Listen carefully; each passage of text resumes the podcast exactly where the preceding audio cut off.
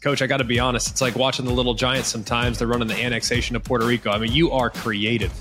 I mean, it is some of y'all's stuff. Like, do y'all ever just draw them up in the dirt? We're not scared to try anything. I think our players know that if they came up with something, they can give us the idea. And a lot of times, if we try it in practice and it works one time, we, we put it in the bank and we don't screw it up as coaches and we call it a game.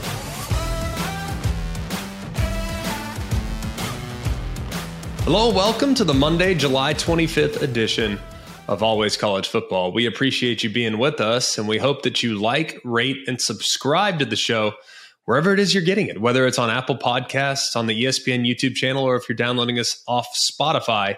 We really appreciate the interaction. Hit us up in the comments. It makes us better. We read them all. Some of them aren't as fun to read as others, but it does make us better. So we appreciate the constructive criticism that you've given us up to this point. We really hope to curb the show to make sure that we best fit your needs as a consumer as we move along in the weeks to come. We have a great show lined up for today. Big Ten Media Day is just a day away, but there was a lot of news coming out of the college football world over the past few days. We'll talk about Tennessee's situation and why I'm not going to lose a lot of sleep if I'm the Volunteers. We'll also visit with head coach of the Purdue Boilermakers, Jeff Brohm, on the heels of a nine-win season just a year ago. It was a fantastic performance, so we look forward to our visit with him. And of course, we'll try, as we always do, when we have time, we always want to get into some of the mailbag questions. So we'll get into a question or two from there. But first, let's talk about it. The Tennessee Volunteers this past weekend were hit with a total of eighteen level one violations under the previous staff, the previous regime, that totaled the grand total amount of sixty thousand dollars. Now, here's where I'm having a difficult time trying to connect the dots between then and now, and it helps illustrate just how much things have changed. sixty thousand dollars. And as a result, you saw a complete proactive approach by Tennessee to clean house. They got rid of not just Jeremy Pruitt and his staff, but they also, in some ways, kind of pushed Phil Fulmer, the athletic director, pushed him out the door as well because he was credited with hiring Jeremy Pruitt. They were so reckless and so ridiculous on the trail, on the recruiting trail specifically, that they even had bills for nails and car payments and really a horrendous line of dumb decisions by the previous regime. But what's interesting is this was two years ago and it was sixty thousand dollars. In its entirety, sixty thousand dollars feels like quite a bit of money, especially when it was impermissible benefits. But when you look at where we're at now, they have a quarterback recruit that they've been very outspoken about, not Tennessee specifically, but the collective associated with Tennessee, that is going to be likely bringing in well over a million dollars a year over the course of the next few years if he plays for all four at Tennessee. So sixty thousand dollars compared to where we're at now, think about how the landscape has changed. Jeremy Pruitt and his staff, they're out of college football. They might never be back in college football because of the recklessness with which they ran the program. Of course, improper benefits and all those things, they were frowned upon. They were illegal, and they deserved to be fired. But when you look at where we're at now and just how much things have changed, sixty thousand dollars, your walk-ons might be making sixty thousand dollars in N I L opportunities. So my question is, with what's already been imposed, what else is coming? They've already imposed twelve scholarship reductions last year. They also imposed several recruiting restrictions over the course of the last calendar year and are still dealing with some of those self-imposed aspects. They didn't miss a bowl game last year. They didn't think that was fair to the current student athletes and the current administration and the coaching staff. Those guys earned it. They had nothing to do with what happened beforehand. So why would we penalize them? I thought it was the correct decision from Tennessee to play in the Liberty or play in the Music City Bowl last year, and it ended up being an amazing game against Jeff Brohm and, and the Purdue Boilermakers. We'll talk with Jeff Brohm in just a minute. We'll ask him about that bowl game uh, as well. But when you look at this, what more should be done to Tennessee? The answer is nothing. Was Jeremy Pruitt penalized? Yes. Was the rest of his staff penalized? Yes. Should there be anything that's done to Tennessee in addition to what they've already had to deal with? The answer is no. Nobody associated with Tennessee right now had anything to do with what happened under Jeremy Pruitt's leadership. Those coaches, specifically those coaches, should be the ones that are held responsible. the university should not, at least at this point, given where we are in college sports, they shouldn't have to pay any further penalties. They should be able to move forward and try to focus on the great things that are likely coming to Rocky Top. Now, let's talk about the play of the week. The pressure to follow up Hypnotic and Cognac, weighing heavy on the team. Hypnotic was in the cup, blue, and ready for the play. And boom! Añejo Tequila came in with a smooth assist to Hypnotic's tropical fruit finish. Shaken, strained, poured. It was green and good! The playmaking splash shifted the tempo. Another great cocktail from the Hypnotic team. Every season is Hypnotic and Tequila season. Hypnotic Liqueur, Bardstown, Kentucky, seventeen percent alcohol by volume. Hypnotic reminds you to think wisely, drink wisely. Ten seconds on the clock. How many things can you name that are always growing? Your relationships, your skills, your customer base. How about businesses on Shopify? Shopify is the global commerce platform that helps you sell at every stage of your business. From the launch your online shop stage, to the first real-life store stage, all the way to the did we just hit a million orders stage. Shopify's there to help you grow. Sign up for a one dollar per month trial period at shopify.com slash network, all lowercase. Go to shopify.com slash network now to grow your business. No matter what stage you're in, shopify.com slash network.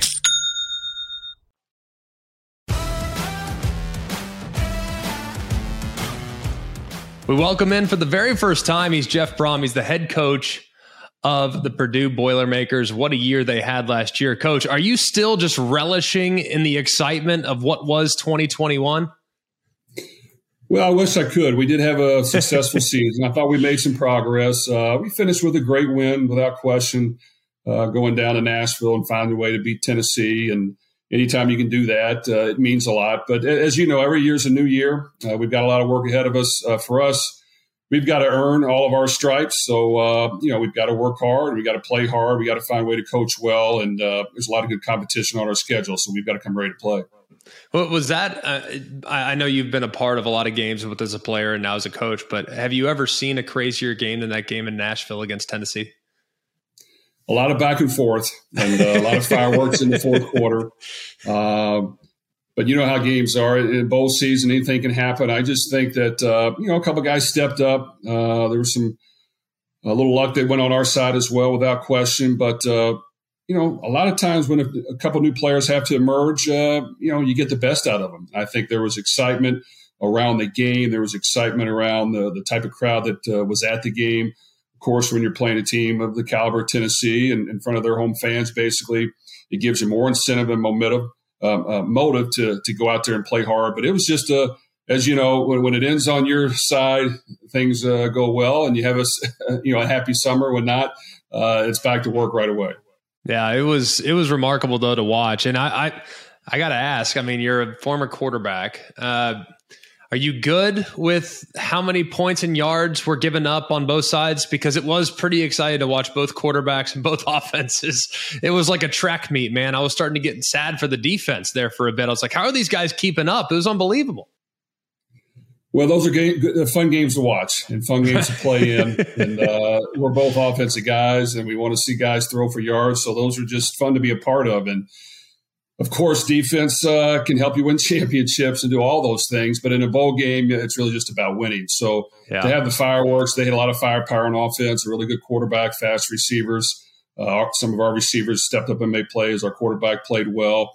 And it was just uh, a lot of fun to participate in. But, uh, you know, when you – When you step up uh, your level of play against top, top competition, really the defense does have to step up and play well. But that was just a game where the offense was uh, uh, took off in the fourth quarter and had fun with it. Coach, it's amazing what you guys did. And, and honestly, uh, you're such a great coach. I think you're phenomenal. I love, love how thoughtful you are with every plan, how you can neutralize the pass rush, your screen game. We'll talk about that in a minute because that your screen game blows my mind. But either way, uh, I, I want to ask you quickly about just how you manage the expectations now, because it's not like Purdue's flying under anyone's radar anymore. I mean, we know what y'all are capable of.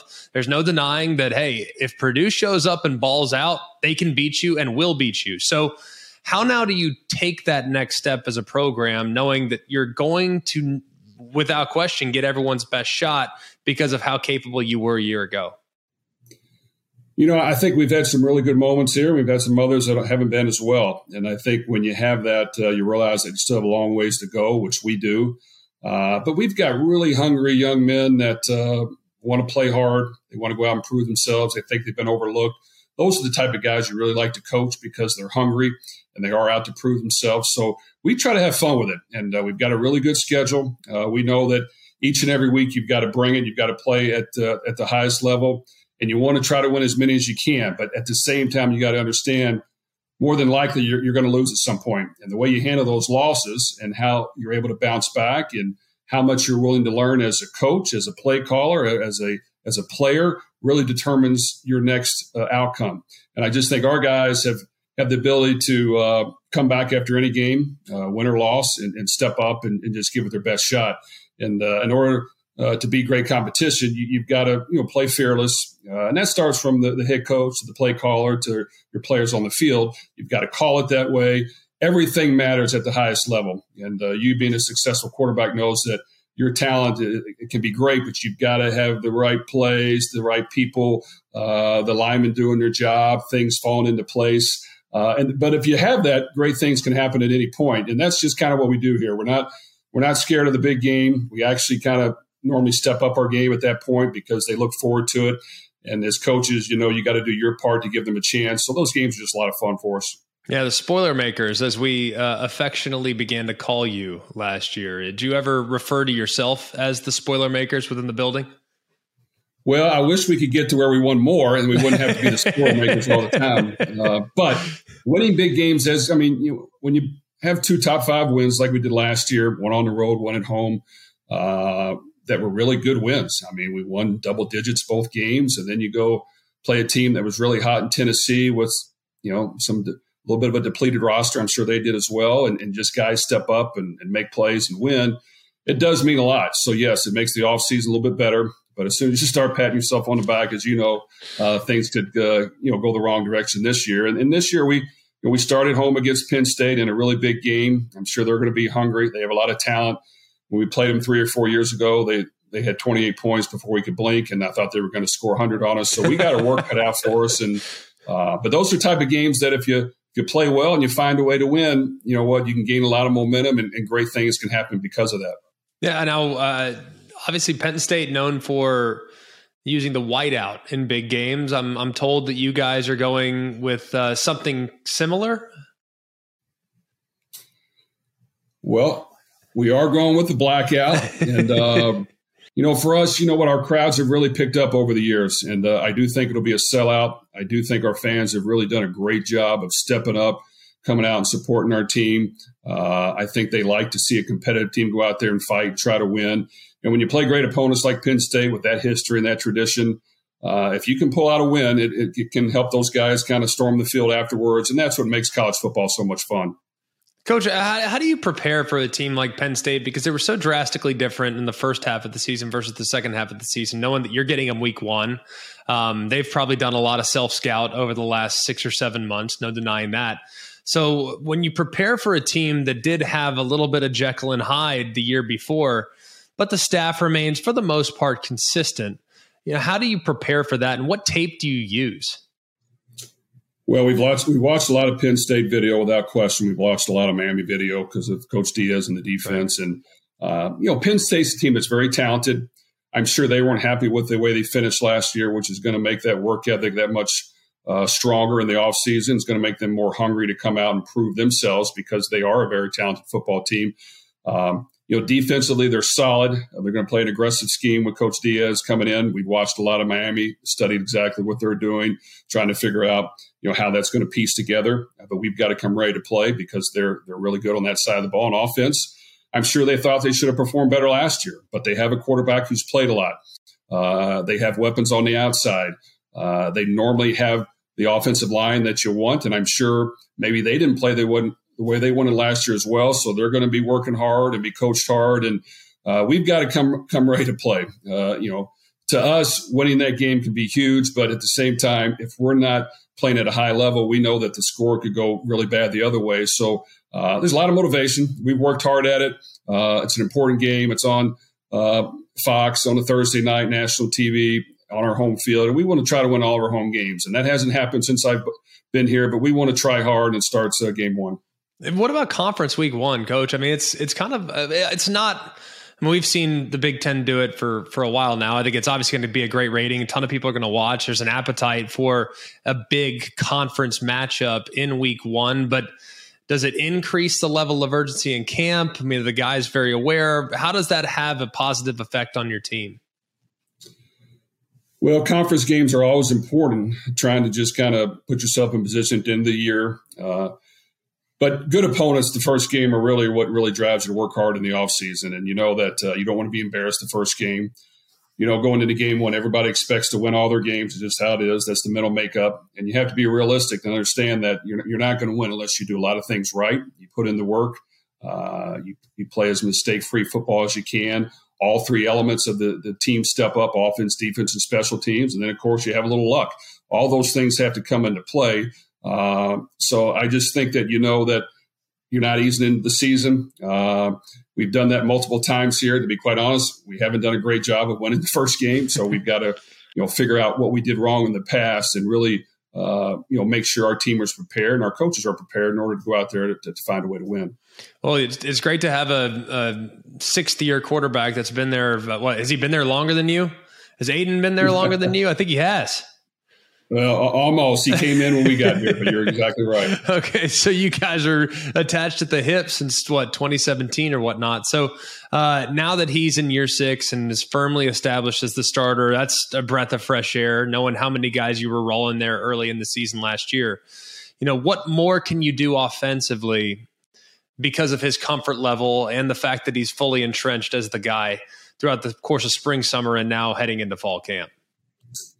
I've got to give a lot of credit to Aiden. This uh, young man's worked extremely hard, came in as a walk-on, really didn't have a whole lot of options, uh, just continued to work and fight and battle. And, uh, you know, even the one year he played, we were down to our fourth quarterback, and we're, basically we had to play him, and he came in and did a really good job. And even from there, you know, he had a, he had a head coach who didn't start him and play him some, so he had to overcome the coaching there. Uh, but he convinced us midway through the season that he was our starter. And uh, at the same time, I think I did a better job of maybe um, knowing what our team did best, figuring out what he did best, helping our uh, guys have success. So I think it was a combination of a lot of things, and he was at the right spot at the right time. But really the last half of the season, he played an elite level of football, yeah, at a high level, uh, was very efficient, really has a great uh, feel in the pocket with great poise and, and presence. He doesn't get rattled. He's a very accurate passer. The mobility is not his strength, but at the same time, he can stand in at the last minute. And if we can call the right play and distribute the field and protect just long enough, he's going to get the ball to the receiver and throw it in an accurate, catchable way where we can get yards after the catch. But just a tremendous young man. He's got a lot of faith. His teammates believe in him. He's a great leader. He doesn't care who's in there. You know, one game when we beat Iowa last year, we played three quarterbacks. Yep. And that's, at, at one point during the game, he was asking to put somebody else in it in, in the red zone there to get us a touchdown. So that's just the type of kid he is. Uh, so we're lucky to have him, and uh, I hope that he has a great year. I know he's worked extremely hard.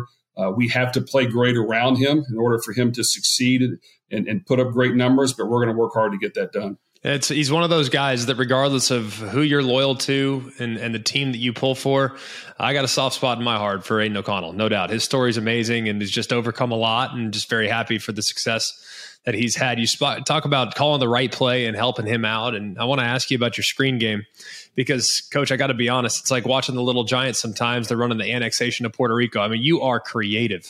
I mean, it is some of y'all's stuff from a trick play standpoint, from a misdirection standpoint, from a screen game standpoint. Like, do y'all ever just draw them up in the dirt and say, hey, you go here, you go here, let's try this? Is that kind of how it comes to fruition?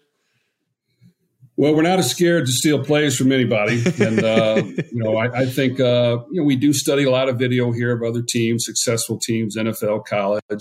We've gotten a lot of plays, even from high school teams. There's a lot of great high school coaches across the country. But I think it comes down into really the screen game is important to us because, you know, you want to get your quarterback in a rhythm. You want to give him completions. You want to get him confidence so that when he has to take shots up the field, he feels like, hey, I've completed a few balls here. I can be aggressive. Right. Um, you know, you want to make sure that you don't hold the ball too long in the pocket because it, it's hard on the offensive line. You got to find ways to maybe play action protect where you're not having to pass it all the time. You got to find ways to do the, the run pass R P O stuff, so you're not having to pass protect all the time. All those things come into play, but um, you know, just getting completions, having some fun with it. Yes, trick plays have have uh, worked well for us in the past. There have been a few years they've dried up, and we've had to kind of get creative and and fix that. But uh, we study it, and uh, we're not scared to try anything. I think our players know that if they came up with something, they can give us the idea. And a lot of times, if we try it in practice and it works one time, we We put it in the bank and we don't screw it up as coaches, and we call it in the game. Uh, I know what's kind of crazy to me, Coach, because I remember pretty vividly in, in college, uh, if I missed a throw or made a bad throw, Coach Saban would look at me, and I don't do a good Saban impression, so just hear me out. I could make that throw. And I'd be like, all right, Coach, whatever, you know, it's fine. Sure, that's great. Uh, but if I were playing for you, you actually probably could make that throw. So do you ever just have to just resist jumping into the, the huddle and just showing them how it's done if they're not executing it the way you want it to be executed? Well, I used to not be great at keeping my composure. I have gotten a little bit better. Uh, but I think we both know that sometimes it looks open on the sideline. Sometimes it looks open uh, when you're watching film. But when you've been, it, when you've been hit a few times in the game, uh, when you see that big guy coming around the edge and you know he's been there before, it affects your throw. So that's why it's just important to get some throws. We, we kind of – we have a list of throws that we say we don't care if we don't block any person. The ball should get out if we run the route on time and we throw it on time. And we want to call enough of those just so that our quarterback gets comfortable. He knows that, you know, he has completions before, so you know what, now I can be a little more aggressive. So all those things factor into it. It's not a perfect science. We're not perfect at it by any means, but we do want to make sure that whatever our quarterback is good at, we figure out a way to help him be successful, feel good about the numbers he has, uh, the ability to move the football and score points. And and that's always a challenge because it changes every year. Yeah, I'm, I'm, I'm curious too. Uh, I mean, if you don't step in there and, and throw it, would your brother perhaps? I mean, like which bro, which Brohm brother throws it best? I mean, where are you guys at right now in the pecking order? Well, we still have our uh, our contest, and I, I hate to admit it, but you know, the day before the game, as a head coach and quarterback coach and uh, quarterbacks, we go out to the twenty-yard line. We try to hit the crossbar. Yeah. And for whatever reason, last year, I, I was by far the winner. Now I get to throw first, uh, and I probably keep my own stats.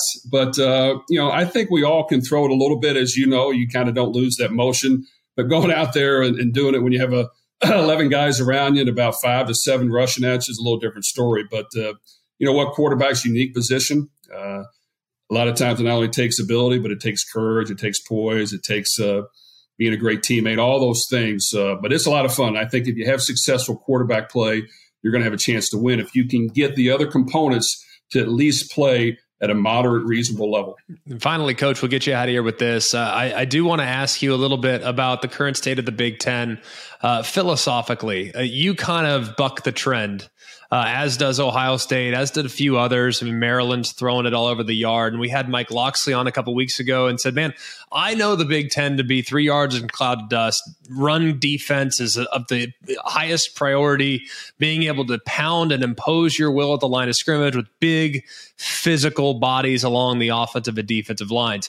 You, you guys are not that way. You guys want to kind of play to space. You guys want to pitch it and catch it. You want to be high. You want to highly prioritize the passing game. So, you know, what does your style say about the Big Ten currently and what the Big Ten might look like a few years down the road? Well, it's an exciting time because you never know what's going to happen next year. I do think there's a lot of really good football in the Big Ten. Uh, I still do think, even though we don't run that style, the most successful teams in the Big Ten are really good up front. They can run the football and they play great defense.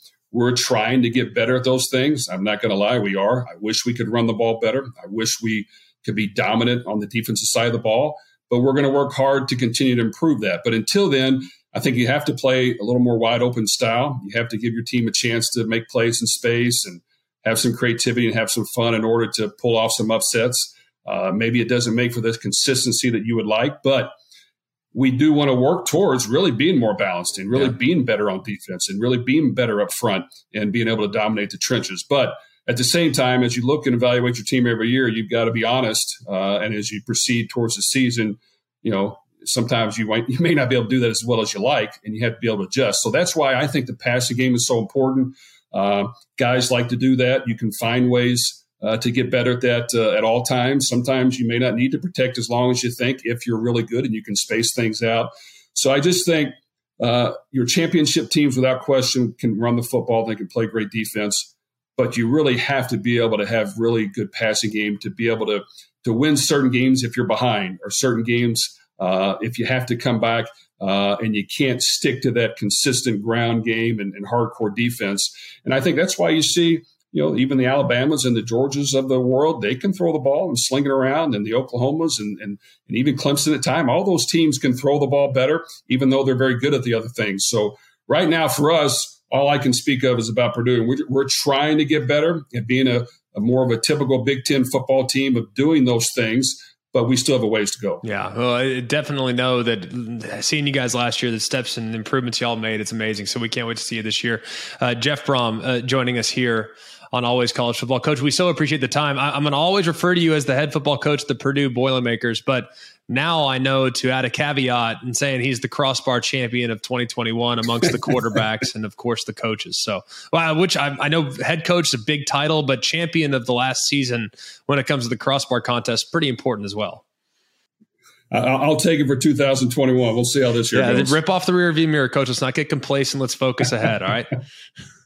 Yes, sir. All right, thanks so Thank much, you, Coach. We look forward to seeing you soon. With everyone fighting for attention, how can your business stand out and connect with customers? Easy. Get Constant Contact. Constant Contact's award-winning marketing platform has helped millions of small businesses stand out, stay top of mind, and see big results fast. Constant Contact makes it easy to promote your business with powerful tools like email and S M S marketing, social media posting, and even events management. With Constant Contact, you'll reach new audiences, grow your customer list, and communicate more effectively to sell more, raise more, and fast-track growth. Don't know much about marketing? No sweat. Constant Contact's writing assistance tools and automation features help you say the right thing at the right time, every time. Plus, you can send with confidence, knowing your emails are actually reaching your customers thanks to Constant Contact's best-in-class ninety-seven percent deliverability rate. Tackle any challenge with Constant Contact's expert live customer support. Plus, everything's backed by their thirty-day money-back guarantee. So get going and start growing your business today with a free trial at Constant Contact dot com. Just go to Constant Contact dot com right now. Constant Contact, helping the small stand tall.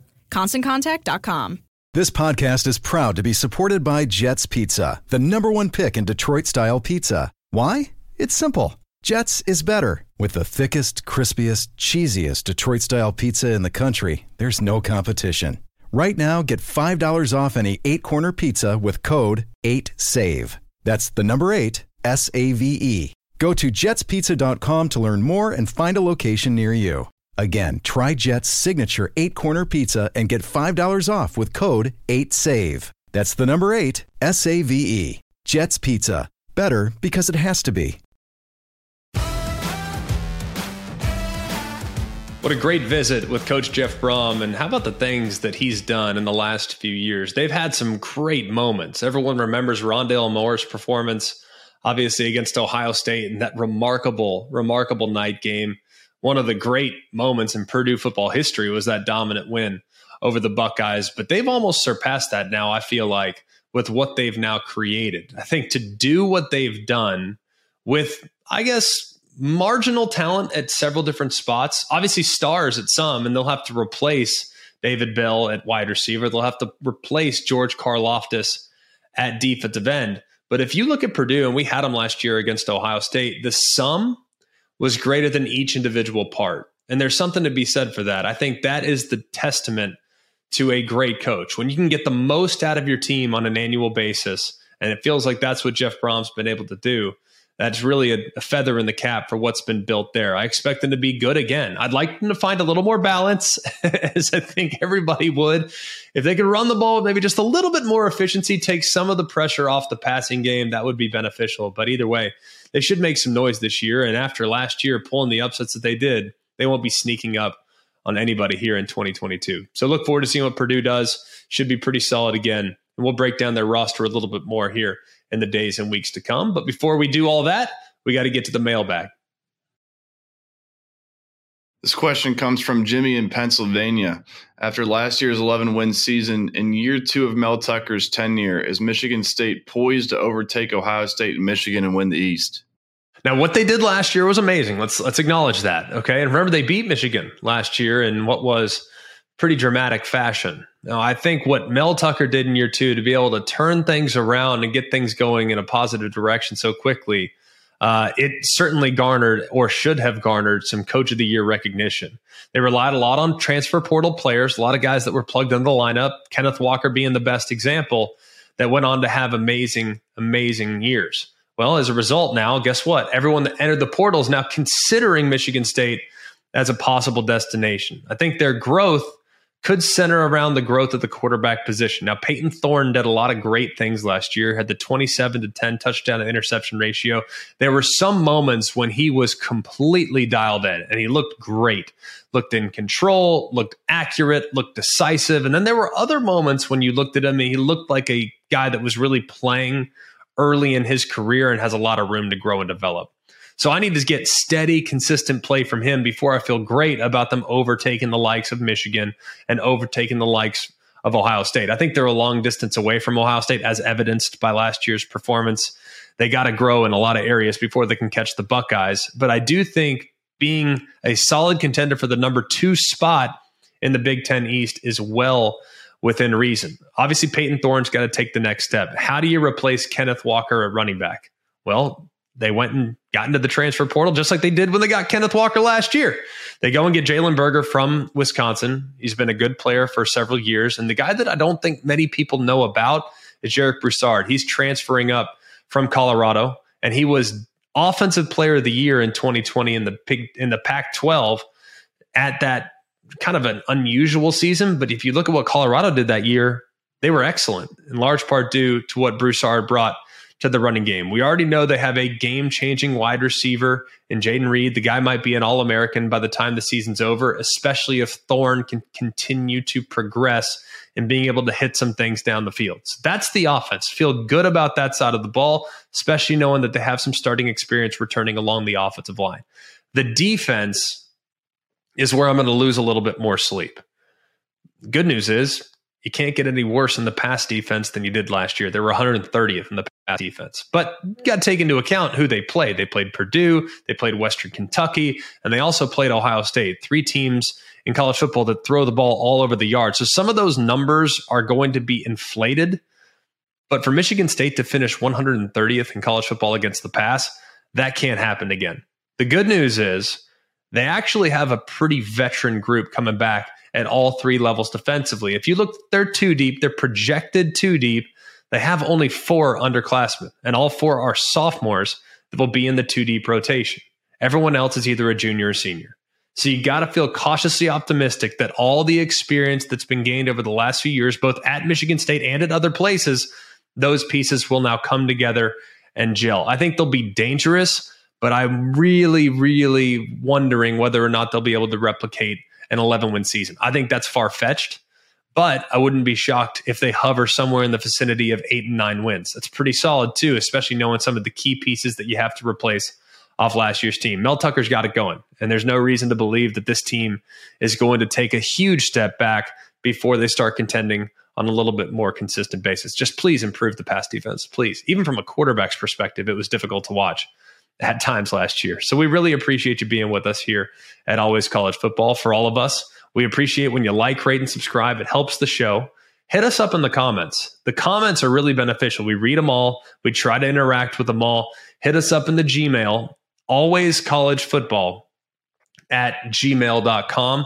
We'll be able to interact with you there. And then on social media as well, at always C F B on Twitter. So we look forward to our inter- interactions, and we really appreciate, like I said, the time that you spent with us here today. Remember, for all of us here at Always College Football, it never sleeps. The season is upon us. Big Ten Media Day is coming up later this week. We look forward to our visits that we'll get out of the Big Ten. For all of us here at Always College Football, I'm Greg McElroy. Hope you have a wonderful day. And remember, it's Always College Football.